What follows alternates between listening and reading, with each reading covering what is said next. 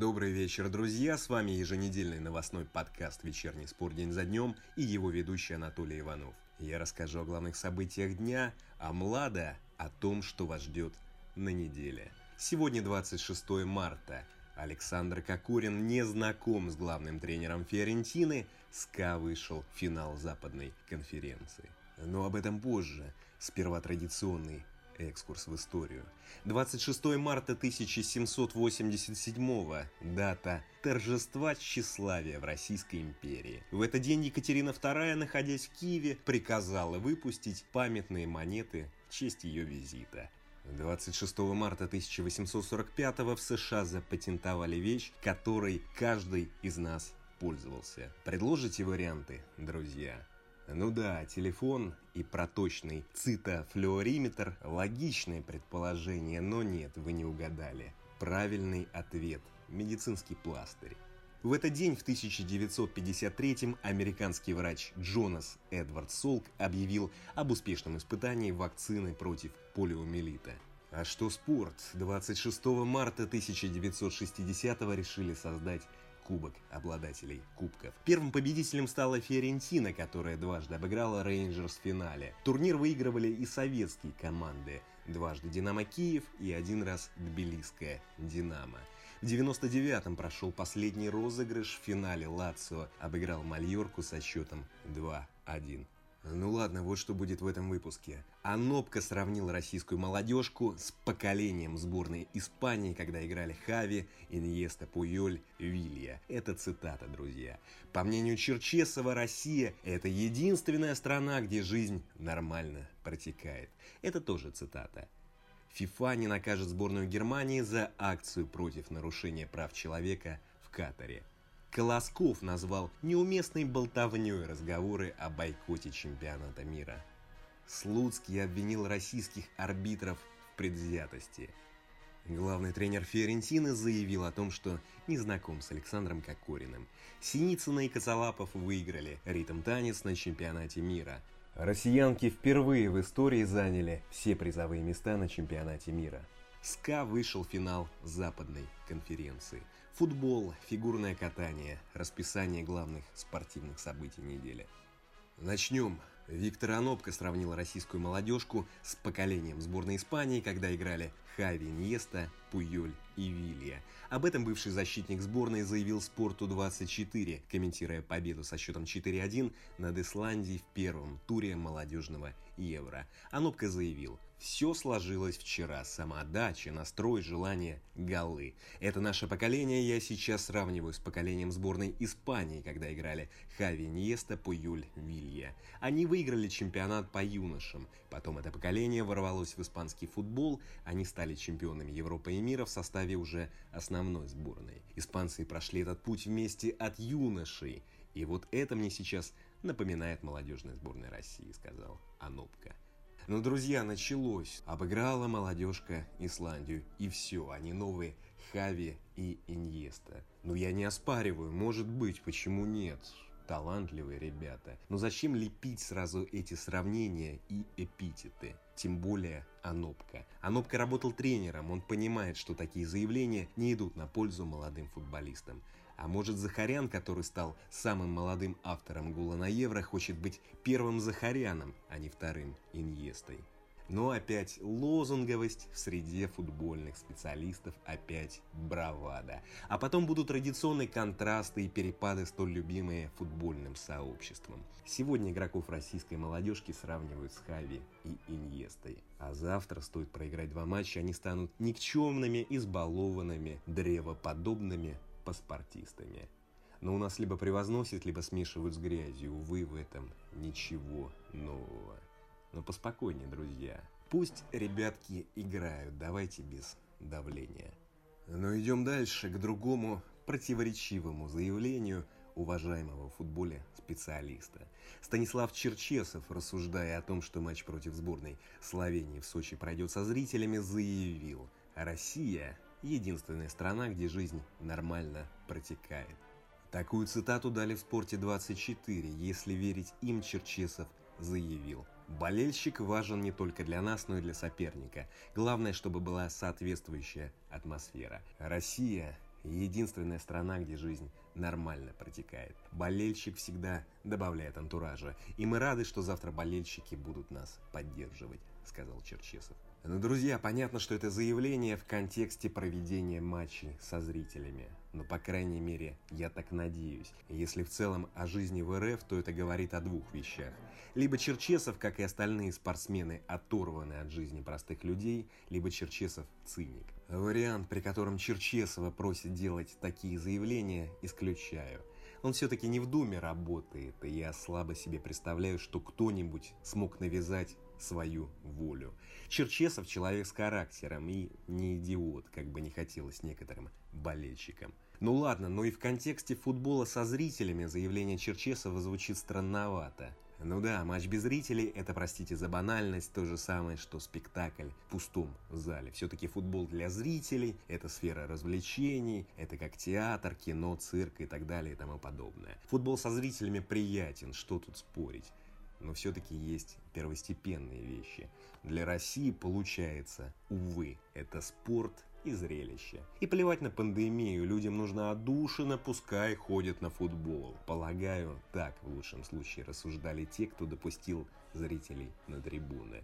Но еще раз простите за банальность здоровье и жизнь человека важнее развлечений и набивания карманов баблом. И поэтому футбол со зрителями это не показатель нормально протекающей жизни, а возможно и наоборот. Пир во время чумы нелогично называть нормально протекающей жизнью. Но ведь главная видимость, да, друзья, люди на трибунах радуются, а значит все хорошо. Хотя что рассуждать, есть факты. Факт. Матч России-Словения пройдет 27 марта со зрителями. И это привычно. Никто ведь не предлагал обратное. Уже и я, и вы удивились бы, если бы предложили провести без зрителей. Зрители в Сочи будут довольны. Для футбола это хорошо? Да, хорошо. Ну вот и все. Идем дальше. ФИФА не накажет сборную Германии за акцию против нарушения прав человека в Катаре. Об этом сообщили в AFP со ссылкой на пресс-службу ФИФА. 25 марта игроки сборной Германии вышли на матч первого тура квалификации к чемпионату мира против Исландии в футболках черного цвета. У каждого футболиста на футболке были написаны разные литеры. Выстроившись в ряд, немцы явили надпись «Права человека». Как посчитали немцы, этой акцией они привлекли внимание общественности к проблеме работы мигрантов на спортивных объектах чемпионата мира. По данным многих СМИ, с 2010-го на стройках стадионов в Катаре погибли почти 7 тысяч человек. Журналисты сообщили о чудовищных условиях работы мигрантов Катаре. Что ж, друзья, вот один вопрос. А почему кто-то думал, что ФИФА накажут немецкую федерацию? Во-первых, это ведь не политическая акция. Во-вторых, разве немцы кого-то в чем-то обвинили, сделали нечто плохое, кого-то спровоцировали? Что плохого в надписи «Права человека»? Они обратили внимание на проблему, ну и все. Но почему-то вновь стали рассуждать о политике в спорте. Ну да, вы сами знаете, когда удобно, многие любят повторять мантру про спорт вне политики. Но такие люди зачастую потом и делают политические заявления в контексте спорта, когда им удобно. Да, спорт должен быть вне политики, я согласен, но ведь есть и исключения, и иногда спорт должен вмешаться. Все-таки есть заезженное «О спорт, ты мир», и иногда стоит вмешаться и бойкотировать. Ведь это один из инструментов. Ну, например, самое простое, стоило бойкотировать Олимпиаду 36 года. Олимпиада в Третьем Рейхе, но это дичь. Тут, полагаю, мало кто будет спорить. Спортсменов заставляли использовать нацистское приветствие, были расистские скандалы. То Олимпиаду стоило бойкотировать. Разве это не тот случай, когда такое вмешательство правильное? Ну ладно, идем дальше. Почетный президент РФС Вячеслав Колосков назвал неуместной болтовней разговоры о бойкоте чемпионата мира в Катаре. Об этом Колосков заявил коллеге по спорту день за днем Олегу Евстифееву. Колосков сказал, «Я не знаю, какая ситуация с рабочими в Катаре и таких, как я, миллионы. Кто-то говорит о детском труде, кто-то еще о чем-то. Все это не помешает Катару провести турнир на высочайшем уровне».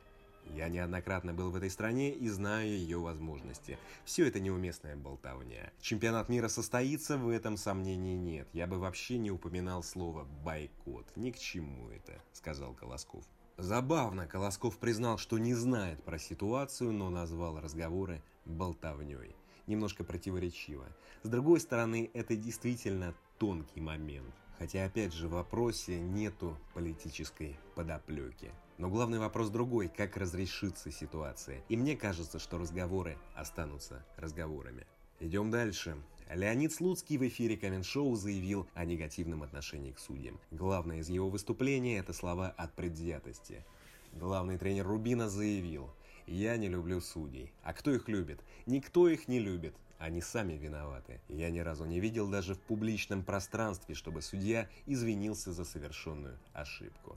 Основное обвинение арбитрам – это не ошибки, а их предвзятость. С введением ВАР на 70% увеличилось количество показанных желтых карточек. Нигде в мире не увеличилось, а в чемпионате России увеличилось. Причем, что ВАР никак не влияет на желтые карточки. Не стало больше нарушений, не стало больше грубой игры, а количество желтых карточек увеличилось. Судья посадил на желтые карточки игроков в первом тайме и в любой момент может управлять игрой в виде второй желтой карточки, сказал Слуцкий.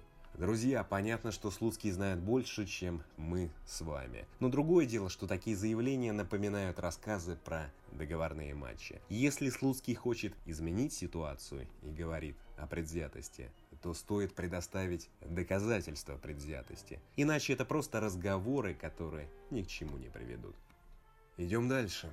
Главный тренер Фиорентины Джузеппе Якини не знаком с Александром Кокориным. Якини цитирует в пресс-службе клуба. С Кокориным мы еще не встречались, и я надеюсь, что он быстро освоиться в команде. Самое главное заново открыть для себя единство и командный дух, чтобы набрать необходимые очки и остаться в серии А, сказал Якини. Признаю, фраза Якини идеальна для кликабельных заголовков.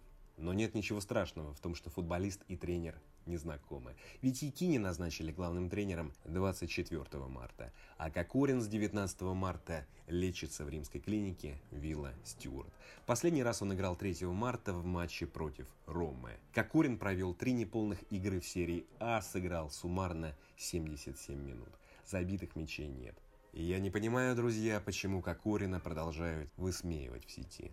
Почему не пожелать выздоровления? У человека хронические проблемы. Он что, специально усугубляет повреждения? В общем, и здесь, увы, нет ничего нового.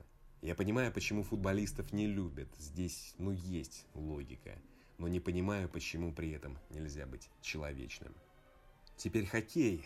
СКА обыграл «Динамо» со счетом 4-0 в пятом матче серии и вышел в полуфинал Кубка Гагарина. Петербуржцы выиграли серию со счетом 4-1. В полуфинале СКА сыграет с победителем серии ЦСКА и Локомотива. Москвичи ведут со счетом 3-2. Следующий матч пройдет 27 марта. Финал Восточной конференции вышел Акбарс. Они сыграют с победителем пары Авангард Металлург.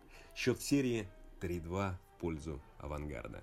Перехожу к фигурному катанию. Россияне Виктория Синицына и Никита Коцалапов выиграли ритм танец на чемпионате мира. Они набрали 88 и 15 балла. На второй строчке американцы Мэдисон Хаббл и Закари Донахью. У них 86 и 0,5 балла. На третьем американцы Мэдисон Чок и Эван Бейтс. У них немногим меньше. Другое важное событие дня – итог женского соревнования. Россиянки впервые заняли все призовые места. Золотую медаль выиграла Анна Щербакова, лидировавшая после короткой программы. На втором месте Елизавета Туктамышева, на третьем – Александра Трусова. Для Щербаковой и Трусовой чемпионат мира в Швеции стал дебютным на взрослом уровне. А теперь главным спортивным событием недели. О них вам расскажет Млада Матафонова. Футбол. Квалификация чемпионата мира. Второй тур в Европе. Суббота, 27 марта. 17.00 Россия-Словения. 20.00 Хорватия-Кипр. В 22.45 стартует матч Словакия-Мальта, последний в группе сборной России. В субботу в европейской квалификации не будет топовых матчей, по крайней мере по вывеске. Если вам нужны имена и равные соперники, посмотрите матчи второго тура молодежного чемпионата Европы. В 23.00 стартуют игры Испания, Италия и Германия, Нидерланды. Воскресенье, 28 марта. В 23.00 российская молодежка примет французскую на чемпионате Европы. Соперники по группе Дания и Исландия начнут в 17.00. 28 марта – второй игровой день второго тура европейской квалификации к чемпионату мира. Если следите за сборными бывшего Союза, то придется посвятить выходной просмотру футбола. В 17.00 Казахстан примет Францию. 20.00 Грузия и Испания. 22.45 Украина, Финляндия и Швейцария, Литва. Третий тур пройдет во вторник 30-го. 22.45 Словакия, Россия и Хорватия, Мальта. И большинство других не особо статусных матчей. 20.00 Кипр, Словения. Среда 31 Третий тур молодежного Евро. 20.00 Дания, Россия и Исландия, Франция. Еще 31 пройдут оставшиеся матчи третьего тура европейской квалификации. 3 апреля вернется РПЛ, но об этом вы услышите через неделю. Теперь фигурное катание. Чемпионат мира. Суббота, 27 марта. 11.00 мужская произвольная программа. В 17.00 стартуют танцы на льду. Воскресенье 28 последний день турнира. В 14.30 начнутся показательные выступления. На этом все, друзья. Спасибо. Встретимся в следующую пятницу.